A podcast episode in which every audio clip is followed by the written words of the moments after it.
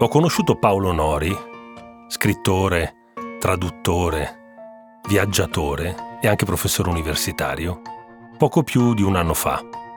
Era venuto a Cora perché ci voleva parlare di un possibile podcast sulla strage di Reggio Emilia del luglio del 1960, quando durante una manifestazione sindacale nel centro della città la polizia uccise cinque sindacalisti iscritti al PC. Io invece, quando l'ho visto arrivare, ho pensato che mi sarebbe molto piaciuto che lui facesse un podcast sulla letteratura russa, su Dostoevsky. Decidemmo però, prima di tutto, di andare a mangiare una cosa. E quando ci siamo seduti a tavola, lui mi ha detto, ma quando Repubblica scrisse che io ero morto, tu eri direttore? Eh, che io... In che senso? Quando hanno scritto che, che tu eri morto? E lui mi disse, era il 2013. E si diffuse la notizia che io ero morto. Era stato investito da un motorino. E allora io ho fatto i conti e prima di tutto gli ho detto no, non, non, non ero direttore io in quel momento. Ma questa cosa che si era scritto che lui fosse morto mi aveva colpito tantissimo. E lui, mentre guardavamo il menù, disse la seconda volta che si è detto che sono morto. Al che io ho detto scusa perché per due volte è stato scritto che tu sei morto. Lui ha detto sì. E forse sono state le volte in cui io sono stato più famoso. Al che io senza pensarci due volte ho detto, questa è la storia che dobbiamo raccontare, la storia delle due volte che tu sei morto. Ecco, io vi faccio sentire l'inizio di questo podcast che è formidabile. E ho deciso di dedicarci una puntata di altre storie perché questa è una delle storie più belle e incredibili che io abbia incontrato negli ultimi anni.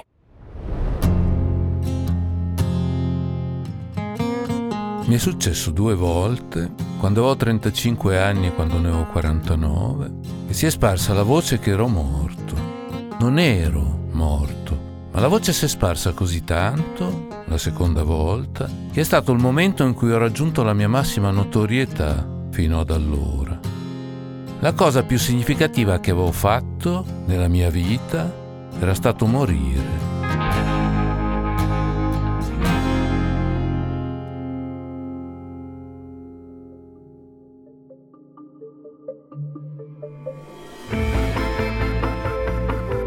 Sono Mario Calabresi, questo è un podcast di Cora Media. Si chiama Altre Storie.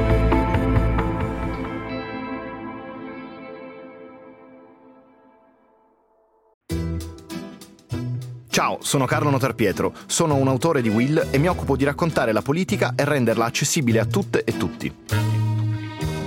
Europei è il podcast in cui raccontiamo le storie delle italiane e degli italiani che abbiamo incontrato in giro per l'Europa, dove vivono, studiano, lavorano e voteranno alle prossime elezioni europee di giugno. 11 puntate in tutto, una alla settimana. Puoi ascoltarle scrivendo Europei sulla tua piattaforma audio preferita.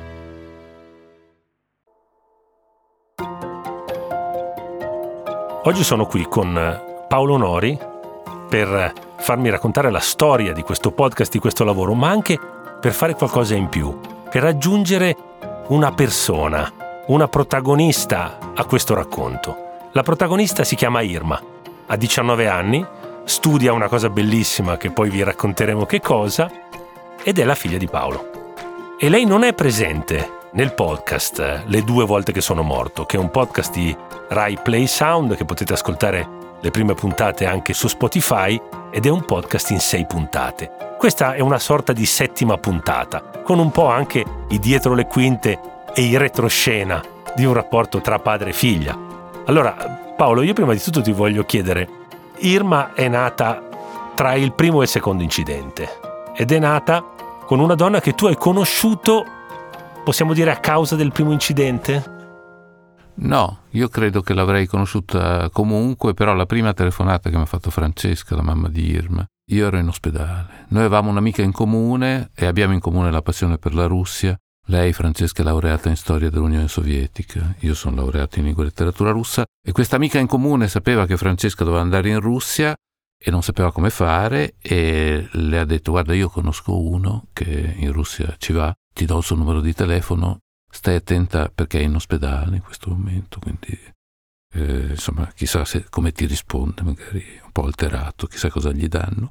E lei mi ha telefonato, io mi ricordo perfettamente questa prima telefonata, io le ho dato il numero di un nostro comune, di un mio amico che l'avrebbe aiutata praticamente, io non potevo perché non potevo uscire da quell'ospedale per 77 giorni perché appunto mi ero ustionato ed erano ustioni gravi. Però credo che se non avessi fatto l'incidente ci, ci saremmo conosciuti comunque. Perché? Per il destino? Perché avevamo questa amica comune e Francesca comunque doveva andare in Russia, magari ci saremmo visti prima. Ecco. Noi ci siamo visti poi quando lei è tornata dalla Russia e che io ero uscito dall'ospedale nell'agosto di quest'anno, sono, andata, sono venuto a trovare a Bologna e poi a novembre abitavamo insieme. E cinque anni dopo è nata Irma. E cinque anni dopo è nata Irma, sì. Il tuo primo incidente è stato un incidente terribile nel podcast, perché diciamo una cosa, che cos'è questo podcast? Il podcast è un'indagine su se stesso, cioè Paolo è andato a ricostruire molte cose che non ricordava, di cui non aveva memoria, di questi due incidenti. Il primo è un incidente d'auto, un incidente d'auto con l'auto che prende fuoco. Sì, la, io avevo una due cavalli, grigia e nera, una macchina bellissima, con la quale ero andato a San Pietroburgo, da Basilcanova, che è un paese in provincia di Parma, ci avevo messo quattro giorni, è stato il viaggio più bello della mia vita, e con quella macchina lì, nell'aprile del 99, ho fatto un incidente di, un venerdì notte nel centro di Basilicanova, che è il paese dove abitavo allora, e la macchina ha preso fuoco e, e, e io non mi ricordo niente di quell'incidente, come non mi ricordo niente dell'incidente del 2013, perché anche se ero cosciente ho rimosso questa esperienza. E sono andato a cercare quelli che mi hanno salvato nei due casi e ho fatto, come dici tu, un'indagine su me stesso. La cosa singolarissima per me di questo podcast è che l'indagine su me stesso continua anche dopo l'uscita del podcast. Per esempio l'altro giorno io ho presentato due volte che sono morto a Parma con Silvia Righini e alla fine di questa bellissima presentazione sono venuti i due ragazzi che mi hanno estratto dalla macchina, erano lì presenti, è venuto Rocco che era il mio il mio compagno di stanza col quale facevamo la gara a chi usciva prima dal reparto grandi ustionati nel 99 e alla fine mi si è avvicinata una ragazza e mi ha detto eh, volevo dirle una ragazza che avrà avuto 30 anni mi ha detto io mi ricordo perfettamente del suo incidente perché io abita, ero, ero la figlia dei padroni del negozio nel quale è entrata la sua macchina. Io abitavo lì sopra e quella notte lì non ho dormito perché la mia stanza era piena di fumo e il giorno dopo non sono andata a scuola, era contenta e io ho un diario, gliel'ho portato, ho fatto le fo- sono andato a ritrovare quella data lì, ho fatto le fotocopie, gliel'ho portato. Ho scoperto, sto scoprendo un sacco di cose, per esempio ho scoperto questa cosa nel podcast, c'è la prima persona che siamo andati a trovare il mio medico, il professor Di Mascio, che mi ha fatto sette operazioni che mi ha salvato la pelle e che io non vedevo da vent'anni, e lui mi ha detto che siccome mi era colata in testa la cappotta della due cavalli, in ospedale mi chiamavano U Cabriolet, che è una cosa che, che mi hanno per fortuna tenuto nascosto. E ho scoperto anche delle cose che riguardano l'Irma, per esempio. Io ho tenuto fuori dal podcast sia l'Irma che Francesca, mia figlia e sua mamma, perché, perché io mi ricordavo che quest- l'esperienza del secondo incidente per loro era stata abbastanza pesante. Io mi ricordo che l'Irma l'avevano tenuta a casa da scuola, no? però eh, quando abbiamo presentato insieme a te, insieme a Andrea Borgnino, il podcast qui a Milano. Alla fine siamo andati a cena, c'era anche lì Irma e Irma mi ha detto che lei invece avrebbe voluto partecipare. E allora sei qui. Irma, stavo pensando una cosa, che se non ci fossero stati que- quelle tre persone particolarmente coraggiose che si sono buttate nel fuoco a turno per cercare di, tro- di tirare fuori tuo padre da quella macchina, tu non ci saresti. Ci hai mai pensato? Hai mai pensato a questi incidenti? Che effetto ha fatto a te ascoltare questo racconto e questo podcast? Allora, io ci stavo pensando in questo momento in realtà al fatto che se non ci fossero stati loro tre io non ci sarei perché ha raccontato che erano venuti a Parma, che io non lo sapevo che erano venuti sono venuti, tu non c'eri alla no, presentazione di Parma, eh, Alessandro, Roberto e Amir si chiamano. Noi Amir, eh, che è un egiziano, non siamo riusciti a rintracciarlo. E Alessandro e Roberto invece hanno partecipato al podcast e tu tu hai sentito la testimonianza di Alessandro qui a Milano. Mm, Ti ricordi sì. quella che diceva che io a un certo punto mi sono alzato e ho detto state calmi, Cioè, mentre tutto mentre bruciava. prendevo fuoco. Irma, tu il secondo incidente, poi ce lo facciamo raccontare da tuo padre. Te lo ricordi? Sì, sì, sì, sì. Io, cioè, ero piccola, però non così piccola, non mi ricordo Avevi otto anni, se non Sì, sbaglio. Sì, sì, avevo otto anni. Eh, io mi ricordo perfettamente, io non so in realtà se me lo ricordo perfettamente, so che io penso di ricordarvelo perfettamente, diciamo, non so se ha senso. Quando abbiamo ricevuto la chiamata che tu eri in ospedale, che io mi ricordo che eh, ero sul divano con eh, mia mamma, mia madre, e lei era seduta sul divano, io ero seduta per terra con il gomito appoggiato sul divano e eh, c'era Pepe, che era il nostro gatto, adesso eh, purtroppo è morto, sul divano proprio accanto al mio braccio e stavamo guardando la televisione e io mi ricordo che mia madre ha ricevuto la chiamata, io me lo ricordo perfettamente. Quel momento lì. Mhm. Mm. Dei due incidenti, qual è stato per te, ma anche per quelli che ti erano vicini? Tu racconti i tuoi fratelli, racconti tua madre. Quello che è, il momento che è stato considerato più drammatico. Allora, per me il- l'incidente più pesante è stato decisamente il primo, perché è stata un'esperienza dolorosissima. Io ero ustionato nel 30% del corpo, tutti i giorni mi lavavano perché c'era il pericolo delle infezioni, mi dovevano. E poi mi, bendavano e il mattino dopo mi dovevano rilavare e sbendare e staccare le bende col sangue e col pus fa un male che io non ho mai patito un male del genere. Credo però che per- quella lì era una cosa mia e su- da subito lì si è capito che io ce la potevo fare. Ecco. Il mio chirurgo, il professor Di Mascio, mi diceva tu tra un po' ti dimentichi che sei stato ustionato e io pensavo che me lo dicesse come forma caritatevole, ecco che io sarei stato marchiato per tutta la vita come ustionato perché ero veramente messo male, non riuscivo a camminare. E invece aveva ragione. Io adesso non me lo ricordo mai. Io non sono un ex ustionato, sono uno che si è anche ustionato, ma me lo ricordo solo quando ne parlo. In questo periodo ne parlo spesso perché porto in giro questo podcast e quindi me ne ricordo spesso. Ma... Però per gli altri, secondo me, il secondo. Io, per me, il secondo, io ero in coma farmacologico, non mi sono accorto di niente. Ho fatto due settimane difficili. Quando poi mi sono svegliato, facevo fatica a parlare, camminavo male. I primi tempi non riuscivo a cantare, che è una cosa insomma, che mi dispiaceva, però non, non è stata una cosa particolare, ma per loro io ho scoperto adesso, facendo questo podcast, è una cosa che mi ha detto Francesca e che mi ha confermato l'Irma, che lei era stata a casa da scuola una settimana perché i suoi compagni di scuola le dicevano guarda che tuo babbo è morto. Ah, io non me lo ricordavo questo. Eh, abbiamo rimosso tutti. E lì Irma mi ha raccontato una cosa la- l'altra sera quando sono venuto a scuola con i tuoi compagni di classe. Sì, sì. ehm, era il, quando sei uscito dall'ospedale che tu e mm, la mamma siete venuti a prendermi a scuola, che io non lo sapevo e che io sono corsa ad abbracciarti e poi tutti i miei compagni di classe e la mia maestra sono corsi ad abbracciarti, a Ma che salutarti. bello! Eh, perché io ero stato nella classe dell'Irma a fare un seminario di scrittura e avevamo fatto, un po' mi conoscevano, ecco, avevamo fatto delle cose belle, gli avevo fatto disegnare quella, quella grande poesia di Fosco Maraini, Il Lonfo. Il lonfo non va terga né gluisce, molto raramente barigatta. Io ho a casa una ventina di lonfi disegnati dai- dall'Irma e dai suoi compagni di classe. Irma, quindi tu tuo padre non l'hai mai visto con i capelli. Ah no, io no. Cioè l'ho visto nelle foto che abbiamo eh, di lui con i capelli, però dal vivo con i capelli mai. Perché in tutte le immagini che oggi ci sono di Paolo Nori, Paolo Nori è splendidamente pelato e, e con il pizzetto ed è pelato e uno pensa, eh, secondo me anche per il suo personaggio che ti parla della letteratura russa, lui deve essere così. Quando a me è capitato di vedere una foto di lui con i capelli, mi sembrava la foto di un impostore o di uno che si è messo la parrucca.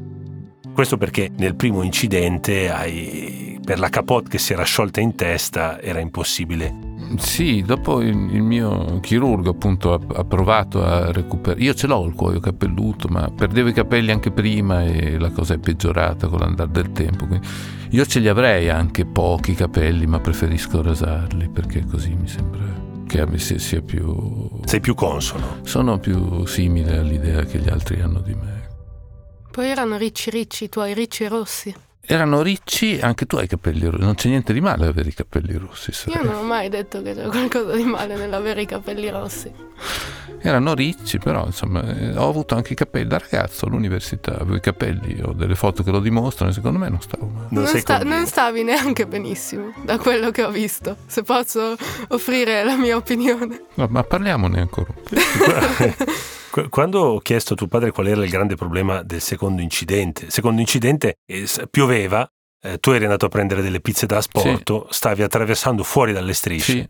e una moto, un motorino, sì. ti ha investito. Sì, e lui aveva il, eh, come si chiama, il parabrezza e siccome pioveva non vedeva niente, poveretto, e non mi ha visto e mi ha tirato sotto. Cioè, poveretto lui, ma poveretto anch'io. Ecco. Anche questa seconda volta è stato scritto, perché sia la prima volta che la seconda volta è stato scritto che eri morto.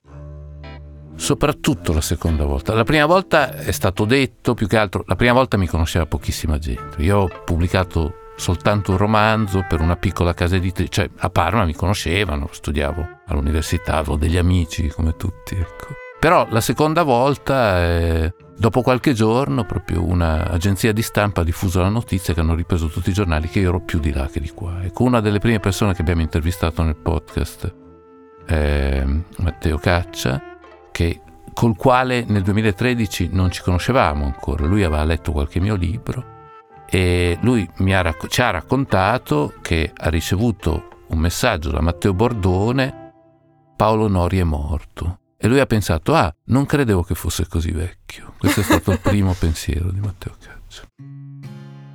Che ti chiedo questo, come i suoi compagni, lei che sta a casa da scuola, i compagni che quando ti rivedono con la maestra che sei fuori da scuola è come se fossi resuscitato. resuscitato. Immaginati per un bambino delle certo. elementari che pensa il papà della mia compagna è morto, poi lo vedono fuori di scuola o scappano perché sono impauriti o ti vengono ad abbracciare, non ci sono vie di mezzo. Allora lì c'è una cosa, io immagino tutte le persone che poi ti rivedevano per la strada. Eh, questo a Bologna è successo qualche volta che io ho visto le persone impallidire incontrandomi perché la notizia che ero andato è stata molto diffu- abbastanza diffusa, ecco, poi Bologna, insomma, è una città piccola dopo tutto. E la notizia che invece io stavo bene ha, ha avuto una diffusione inferiore e un po' di gente incontrandomi apriva la bocca, insomma, era... e mi ricordo una mia amica che si chiama Rosalia che lavora in un posto meraviglioso che è la biblioteca Sala Borsa a Bologna, che è uno dei posti dove siamo andati più spesso con l'Irma fino a quando è piccola. E che quando mi ha visto in sala borsa mi è venuta a toccare per vedere se ero, se ero io davvero, ecco, se non era un impostore, come dici tu. Tu racconti che una delle cose che dei problemi, delle cose che ti mancavano di più dopo il secondo incidente che eri stato intubato in coma farmacologico è stato il fatto che dopo non riuscivi più a cantare. Irma, raccontaci questo, non lo voglio chiedere a lui. Ma canta davvero? Canta in casa? Canta dove? Lui cantava per farmi addormentare, quando io ero piccola. Cosa ti cantava? Varie canzoni, erano sempre le stesse, perché io sono una persona a cui piace molto la routine. E una di queste canzoni è ancora la mia canzone preferita di tutti i tempi, che io non mi ricordo chi è l'autore ed è il poeta. Il poeta è di Bruno Lauz. Sì. Sì, sì, sì. E poi le cantavo Figli dell'Officina, che è un canto anarchico meraviglioso. Era bello il mio ragazzo. Era anche. bello il mio ragazzo di Anna Identici, che è una storia, è la storia di un ragazzo che muore in un cantiere ed era un disco di mio nonno che faceva il muratore. Io mi commuovo solo a pensare a quella canzone lì e le cantavo delle canzoni strane. Per eh sì, perché diciamo per addormentare una bambina la storia di un muratore che muore, eh, cioè è, è, una storia altissima, però... Anche il poeta di Bruno Lauzi muore. Il poeta mi piaceva tantissimo. Ma, ma tu dormivi tranquilla dopo? ma il poeta mi piaceva tantissimo, per, proprio perché era tragica. E però le cantavo anche qualche canzone che piaceva a lei, come la classe calcistica del eh, la leva calcistica la del leva 68 calcistica, di De Gregori. Esatto, esatto. Mi piaceva tantissimo quella. Io per anni ho pensato che era bello il mio ragazzo fosse di parlarsi di una relazione. No, no, era la mamma, sì, certo, sì. certo, sì, sì. Tu studi astronomia. Eh, tuo padre è, è stato ed è un viaggiatore. Una delle cose che mi ha colpito di più della sua biografia che lui prima di studiare il russo, di diventare traduttore, eccetera, eccetera, era andato a fare il contabile in posti impensabili come l'Iraq. E tu hai fatto un passo in più di lui. Tu sei andata, vai oltre l'atmosfera, vai nel cielo, vai a studiare gli altri pianeti. Com- come ti è nata questa cosa? Allora, parlando della, della sala borsa, c'era un fumetto in sala borsa che ho preso quando ero molto molto piccola, che era la biografia sostanzialmente di Osamu Tezuka, che è un eh, mangaka, un autore di manga, scritta dall'autore di Sanpei. E in, quella, in quel fumetto c'è una parte dove il protagonista, che è l'autore di Sanpei, resta sveglio tutta la notte per disegnare il movimento dell'orsa maggiore durante, le, durante la notte. E non so, mi è piaciuto tantissimo come, come, idea proprio. Come... E poi io sono sempre stata molto Cioè tu studi astronomia perché hai visto un fumetto giapponese che ti, ha, che ti ha incantato? Sostanzialmente è uno dei miei fumetti preferiti di tutti i tempi. È quasi introvabile. Cioè c'è la copia in biblioteca e poi che io sappia c'è solo la copia che ho io. Ah, tu ce l'hai? sì, sì, io ce l'ho.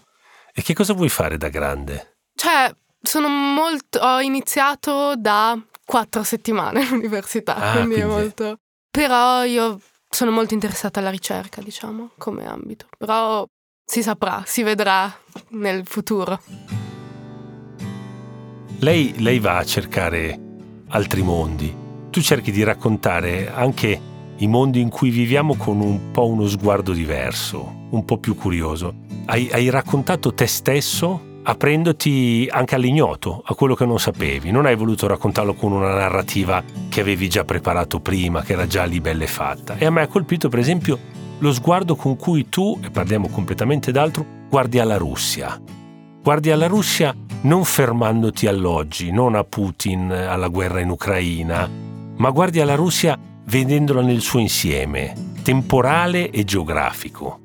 Guarda, adesso ti racconto una cosa. Io sono, sono andato, sono stato in Russia in agosto. Mi sono tornato, sono andato, io quest'anno ho pubblicato un romanzo su Anna Akhmatov e sono andato a presentare il romanzo tre giorni dopo essere tornato. Alla fine, dopo la presentazione, è arrivato l'ex sindaco del paese dove eravamo e, e mi hanno presentato e hanno detto a questo signore che avevamo appena presentato un mio romanzo su Anna Akhmatova e questo signore che adesso è parlamentare ha fatto una faccia come se non sapesse chi era Anna Akhmatova, che è una cosa normalissima, la maggior parte della gente non sa in Italia, non sa chi è Anna Akhmatova. Io l'ho detto, è grande, un grande poeta russo e io sono appassionato di letteratura russa. E lui ha fatto un'altra faccia ancora singolare, ha detto in questo periodo queste cose è meglio dirle a bassa voce.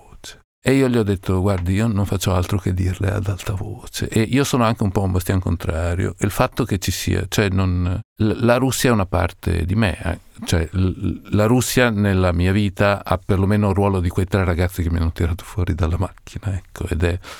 E quando io ero lì in ospedale, che tutti i giorni sperimentavo quel dolore così terribile di quando mi strappavano le bende. A me tutti i giorni tornava in mente una frase, un, un verso di un romanzo che avevo letto dieci anni prima e che non mi era piaciuto neanche tanto, il romanzo del dottor Givago di Pasternak. Alla fine ci sono le poesie di Givago. L'ultimo verso della prima poesia, che si intitola Amleto, la poesia, l'ultimo verso è Gisn prajitne polje piritti, che significa vivere una vita non è attraversare un campo.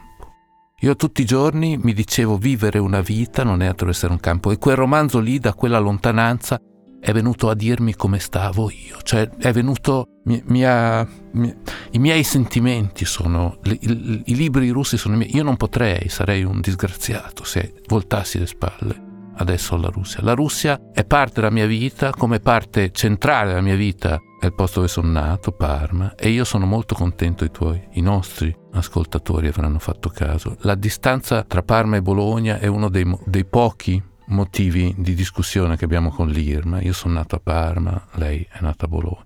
Avrete sentito che l'Irma ha la R di Parma. Ecco, io, io, che non ce l'ho, sono molto contento di averle passato almeno quest, questa cosa e sono molto contento, ero molto fiero quando da piccola lei, saputo che la R di Parma era la R di Parigi, diceva che da grande avrebbe studiato il francese perché sapeva già una lettera. che meraviglia! Poi ho studiato spagnolo alle medie, quindi okay, un sei, pochino me la sono... Sei sempre in te. No, mi sa di no, cioè Io sì, comunque io non sono una tifosa di calcio per niente, io non so niente del calcio, però io tifo Bologna eh, per contraddire mio padre che tifa Parma. È l'unica ragione per cui io tifo Bologna. Eh, bravissimo. I tuoi incidenti hanno anche cambiato molte cose della vita. Prima dicevamo che il primo incidente ti ha fatto conoscere quella che poi sarebbe stata la mamma di Irma.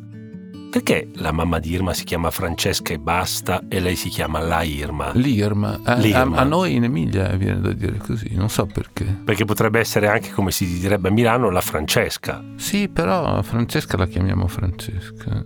Non so, eh, eh, guarda, lì bisognerebbe studiarle queste cose, perché per esempio mia mamma si chiamava Liliana e diciamo la Liliana, così come mia nonna si chiamava Carmela e noi tra di noi diciamo la Carmela.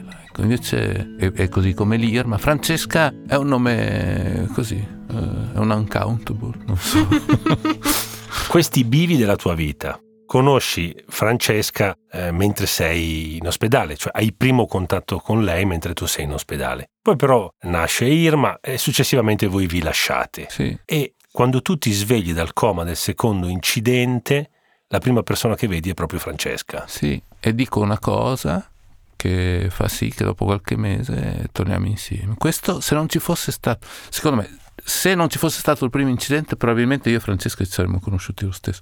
Se non ci fosse stato il secondo, probabilmente non saremmo tornati insieme. Perché nella, nel- sì, nell'incoscienza del, del- risveglio, io l'ho detto una cosa che ha risvegliato ecco, la nostra relazione, mi viene da dire. È bruttissimo dire così, ma non voglio dire quello che l'ho detto. Perché è una cosa molto intima. Molto anche perché eh, sei noto tu come i tuoi fratelli, la tua famiglia, per, per non dire mai una parola Sì. affettuosa nell'esistenza, non per cui probabilmente per colpa dei farmaci è l'unica che hai detto nella vita. Forse sì.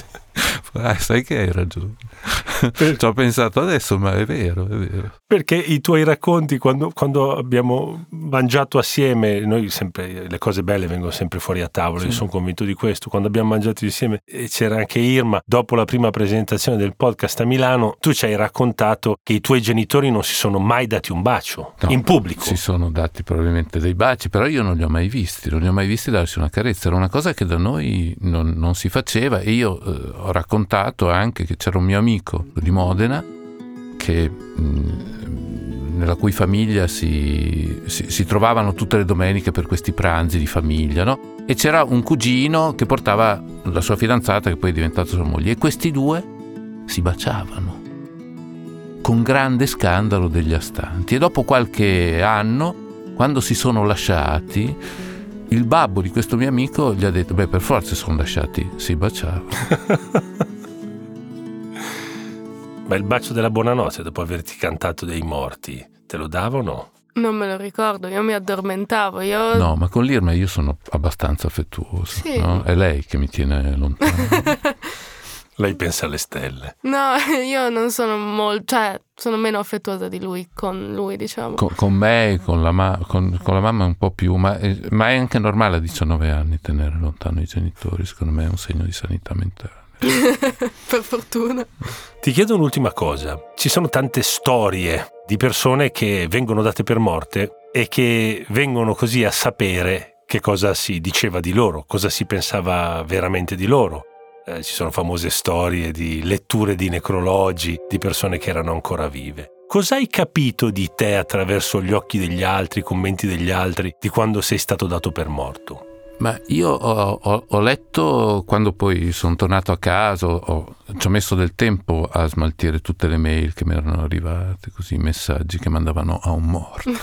che anche questa è una cosa bella. Non so se io non credo che sia quello che la gente pensava veramente di me, perché quando uno è morto diventa subito più simpatico. Ecco, e quindi c'è, una, c'è un'ondata d'affetto che mi ha fatto molto piacere, che però non ho, non ho preso come la verità. Ecco. Però è stata una cosa piacevole. È stata un'esperienza, dal mio punto di vista, morire la seconda volta è stata proprio una bella esperienza che mi sento di consigliare a tutti. Grazie Paolo, ma soprattutto grazie Irma. Altre storie è un podcast di Mario Calabresi prodotto da Cora Media. La cura editoriale di Sabrina Tinelli. Supervisione suono e musiche di Luca Micheli. Post produzione e montaggio Mattia Liciotti. editing di Francesca Bruzzese, producer Matteo Scelsa, fonico di studio Luca Possi.